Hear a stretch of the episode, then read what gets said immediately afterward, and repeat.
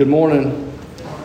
If you have your Bibles this morning, if you'll turn to the book of Psalms, uh, chapter 116, I want to start there and then I'll spend a little bit of time in Matthew. My thoughts will probably be brief this morning, but I did want to share a few things with you. I don't know if I, if I were to title this sermon, I would probably title it, uh, Who Are You Going to Call? Uh, and everybody in here uh, probably thinks about Ghostbusters, right? Who are you going to call? Who you going to call is what came into my mind when I thought about this. And I want to read a few verses out of Psalms, the 116th chapter, starting at verse 1. And it says, I love the Lord, because he hath heard my voice and my supplications, because he hath inclined his ear unto me. Therefore will I call upon him as long as I live. The sorrows of death compassed me, and the pains of hell got hold of me. I found trouble and sorrow. Then called I upon the name of the Lord. O Lord, I beseech thee, deliver my soul. When I read through that, there was a couple things that popped out of me initially. Uh, here you have a picture of a man that is going through his life, and the way he describes uh, his journey or parts of his journey along the road of life is the sorrows of death compassed me. That means they surrounded me and the pains of hell got hold of me. That sounds terrible. And he says, I found trouble and sorrow. And one interesting thing that we all can uh, probably wholeheartedly amen is that as we travel through life, trouble and sorrow are going to find us. And now, I'll be the first to admit that a lot of the troubles and a lot of the sorrows that we experience, uh, we bring on ourselves. A lot of the troubles I've got or experienced over time is maybe because I made bad decisions or whatnot. But trouble and sorrow sometimes is my own fault. Sometimes I go looking for it. And uh, like the good old advice people give you, don't go looking for trouble. It just seems like it's in our nature to find trouble. But even if we were exactly where we were supposed to be, doing exactly what we needed to be doing in a way that pleased the Lord, we are going to experience trouble and sorrow.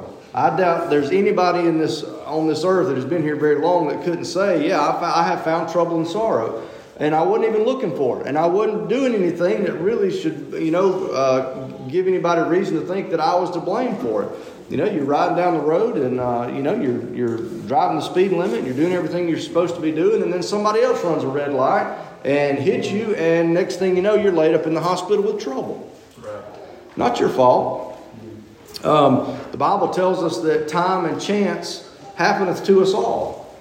And that means that uh, as we go through life, sometimes because we are in a fallen creation and we are fallen beings and corrupt beings, you're going to have trouble. What does Jesus say? I think it's in John the 16th chapter that in this world ye shall have tribulation. Mm-hmm. You can't escape it. You can go and isolate yourself and the next thing you know, there's some disease that has crept up inside your body that's just there simply because time and chance happens to us.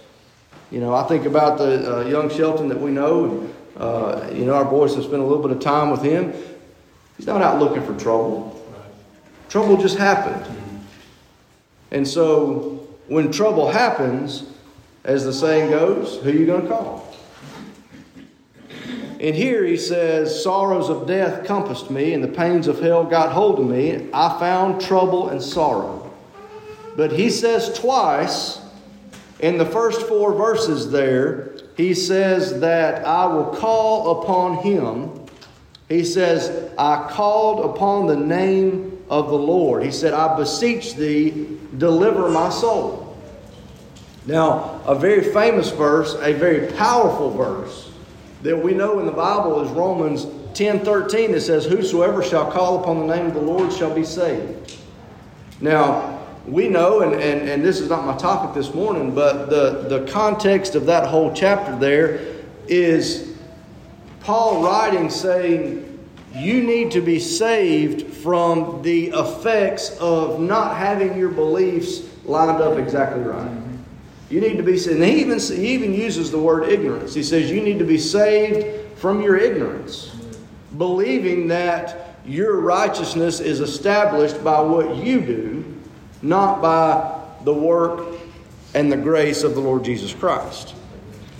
So, Paul says this is not an eternal chapter here. This is not a verse that talks about eternal ramifications, but the, the verse there is that whosoever shall call upon the name of the Lord shall be saved. And maybe sometimes we as primitive Baptists shy away from that verse a little bit because it is very misunderstood.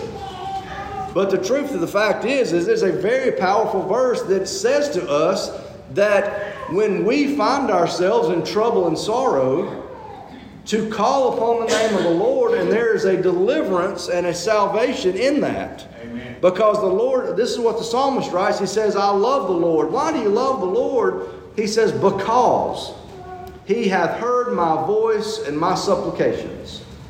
You know, it's a good thing to be heard. Uh, have you ever been talking to somebody and not been heard, not been listened to? It's not a great feeling you can tell that you're just pouring out something here and they're either distracted or, uh, and I'm guilty of this too, very guilty, and I'm sorry if I've done this to you, but uh, have you ever been talking to somebody and all of a sudden they pull this out and they start right now? I've done that to people, and I've had people done that to me, and it makes you just want to be like, I'm just going to quit talking.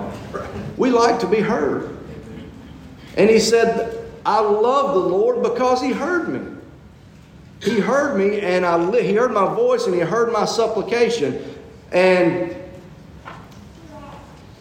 I think we have forgotten, as children of God, we have forgotten the power of God. He's not just a name.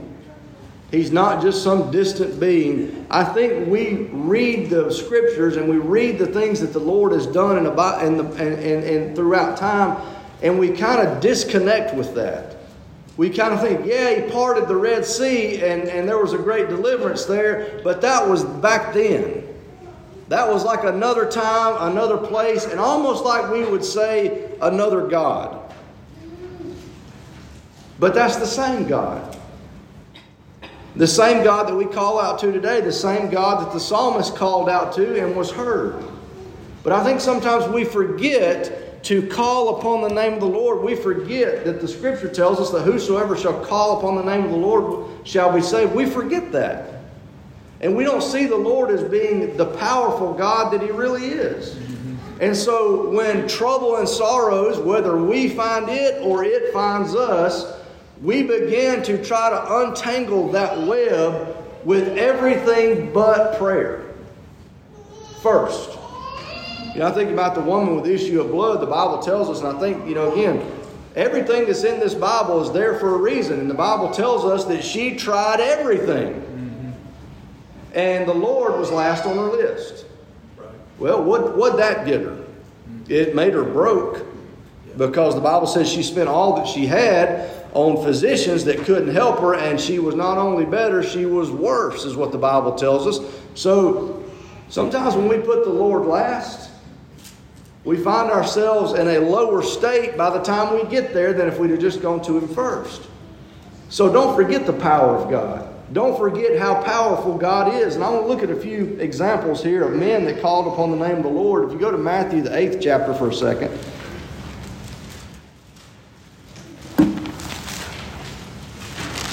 And you could stand up here probably for hours and talk about examples of when men or women called upon the name of the Lord and he heard their cry and he answered their cry. He intervened in a powerful and mighty way.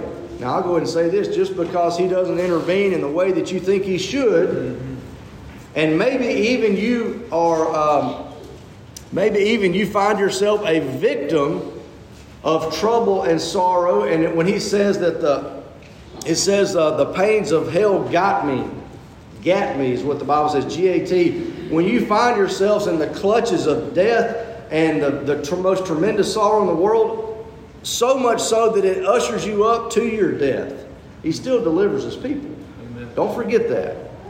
In Matthew, the eighth chapter, we find in verse 23, we find the disciples and we find Jesus uh, entering into a ship. And it says, and when he was entered into a ship, his disciples followed him.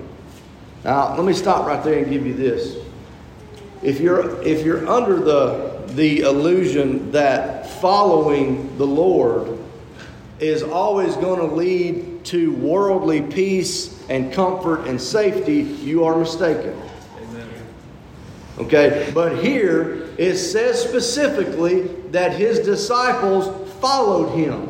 Now, what would you be thinking if you were his disciples? All right, what have they seen? Uh, they've just seen a centurion servant healed.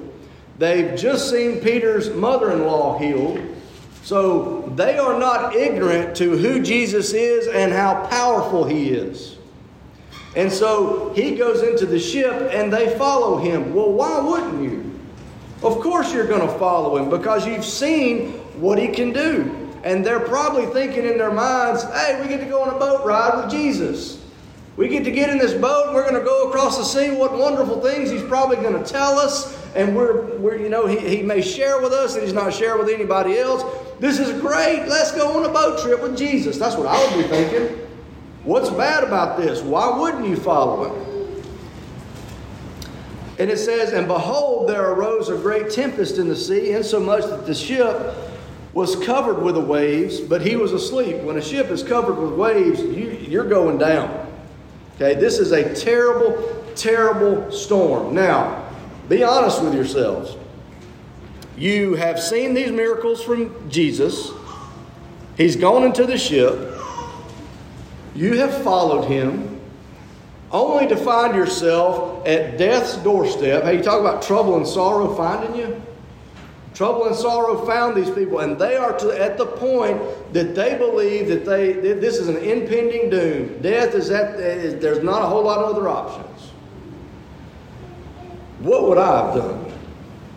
I'd have said, "Man, we should have stayed on the shore." I shouldn't have got in this boat. I just I would much rather be standing on that shore in that little shelter over there and watching this thing than to be in the midst of it. But that's what happens. You follow Jesus, you're going to find yourselves in the midst of some storms. Amen. Now, are they better off in that boat or on that shore? Well, we know the end of the story. They were much better off in the boat. And they experienced something in that boat that they would not have gotten to experience standing safely on the shore, having not followed Jesus. So they follow him. They get in the boat, and the ship is about to sink. And, and apparently, the waves are so tremendous you never could have, you know, swam your way out of there.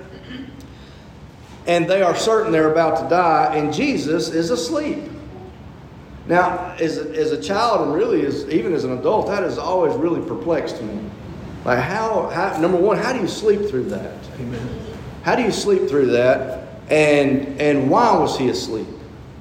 And the more I thought about that, and again, everything in the Bible is in there for a reason. If he would have been standing in the middle of them, watching all of this happen, they really wouldn't have had to go to him and put the effort into seeking him out. That's why I think he was asleep. He was asleep to show his disciples there's going to come times in life when you're in the midst of a storm because you followed me. You still got to seek me out in those moments. Another thing I think they probably learned from that was the things that terrify us, they don't bother the Lord at all. Amen. The things that shake us to our core do not rattle the Lord. Now, I like to have people like that. Uh, one thing I think that, that we all need in life is stability. Amen. I think one of the greatest things that you can give young children is stability. Yes. Stability in the home, stability in the marriage, stability in their parents' jobs. You, they need stability. They like stability. And that's an important thing. And when you've got somebody you know is going to bring a measure of stability to your life, I like those people. Amen. And here you've got somebody that is asleep in this boat that they know we can go to and call upon.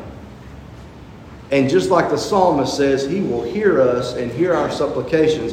And this is what they say to him his disciples came to him and awoke him, saying, Lord, save us. Now go back to Romans 10 13. Whosoever shall call upon the name of the Lord shall be saved. what are they doing and what are they seeking? They're calling upon the name of the Lord and they're looking for salvation. They're not, let me tell you, hell is not on their minds. Amen. Heaven is not on their minds. Amen. Drowning is on their minds. That's what they're afraid of here. This, there's nothing here that indicates that they are thinking in an eternal sense. They are thinking here, now, since. Amen. And they do what Romans 10 13 says to do. They called upon the name of the Lord. They said, Lord, save us. It is a they are living out Romans 10 13. And they said, We perish. Unless you do something, we're goners. Now, I wonder if there would have been other options there. Would they have done this first or would they have done this last? And maybe they did. Maybe they were saying to each other, You better get the buckets out and start shoveling water out of here. And they do that, and the more that they shovel out, the more comes in. I wonder if finally somebody said, Okay, I guess we need to wake him up. Or if they immediately said, Hey, we need to get the master. What is the song we sing? Master, the tempest is raging. They said, Lord, save us, we perish. And he saith unto them, Why are ye fearful? Because he's not. O ye of little faith. Then he arose and rebuked the winds and the sea, and there was a great calm. But the men marveled, saying, What manner of man is this, that even the winds and the waves obey him? Now, let me flip over just a few chapters here to Matthew, the 14th chapter.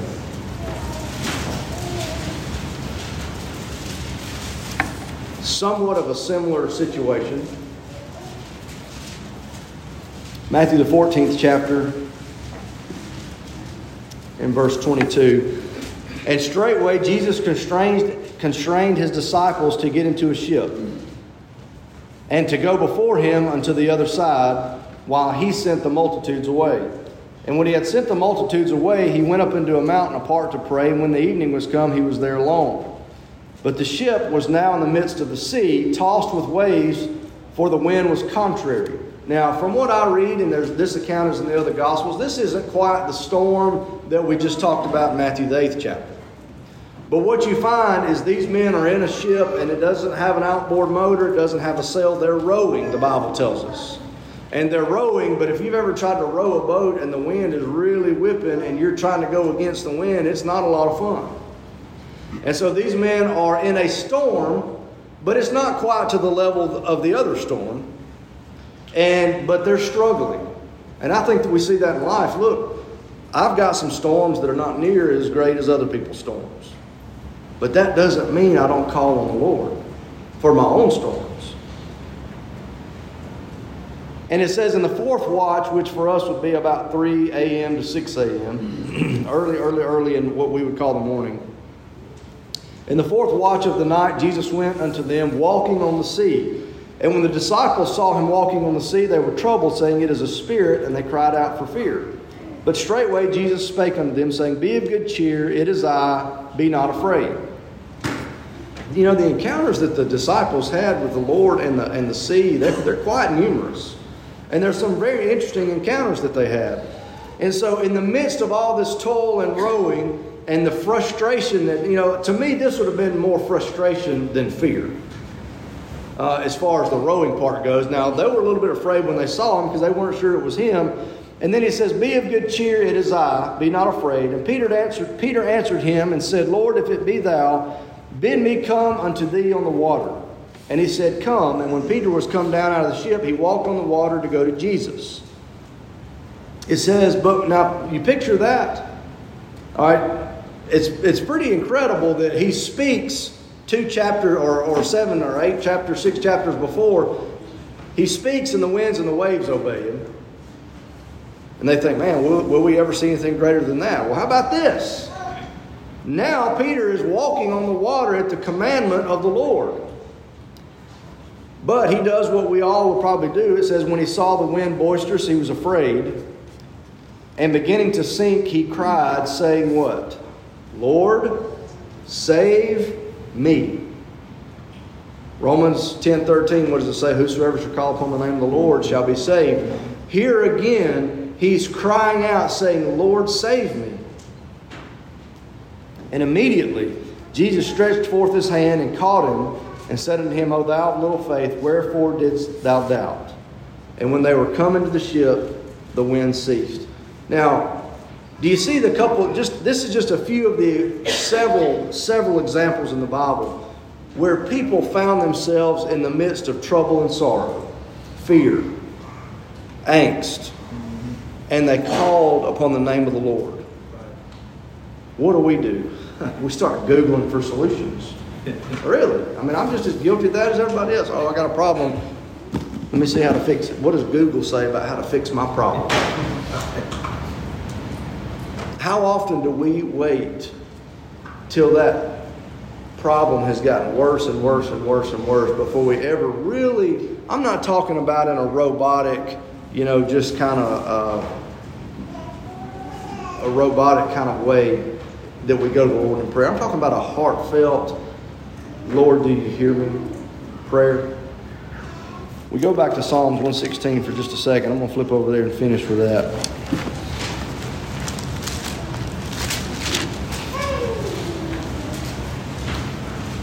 It says in verse 12, What shall I render unto the Lord for all his benefits toward me? I will take the cup of salvation and call upon the name of the Lord. Every single one of us in here are going to be like this brother that says, Sorrows of death compassed me, and the pains of hell got hold of me. I found trouble and sorrow. There are many blessings in this life and there are many joyous times. But listen, when all my ducks are in a row and everything is wonderful and great, I don't know what's waiting on me tomorrow. Amen. I don't know if time and chance are sitting there tomorrow at 11:30 a.m. that something is going to jerk the rug out from under me and I'm going to find myself surrounded by the pains of hell. Who are you going to call? We're going to Google? We're going to call mama? What are we going to do? I encourage you, the first thing you need to do is to lay hold of Romans 10 13 and say, Whosoever shall call upon the name of the Lord shall be saved. Don't look at the Lord as some distant entity that is not involved in his children. Because if you remember in Matthew, the 14th chapter, Jesus was coming to them before any of this transpired. He is a Lord that is near and is looking for the lost sheep. He is wanting to help his children. What, what parent doesn't love to see their children with a need? He is wanting to help and he is wanting and waiting to hear. Don't let him be your last option. Go to him in prayer immediately, trusting, trusting that the Lord will hear his people and say to yourselves, What shall I render unto the Lord for all his benefits towards me? I will take the cup of salvation, timely salvation. Take the cup of timely salvation and call on it. Amen. Because he's near and he's waiting. Amen. I hope that's been profitable. Please pray for Brother Tim as he comes.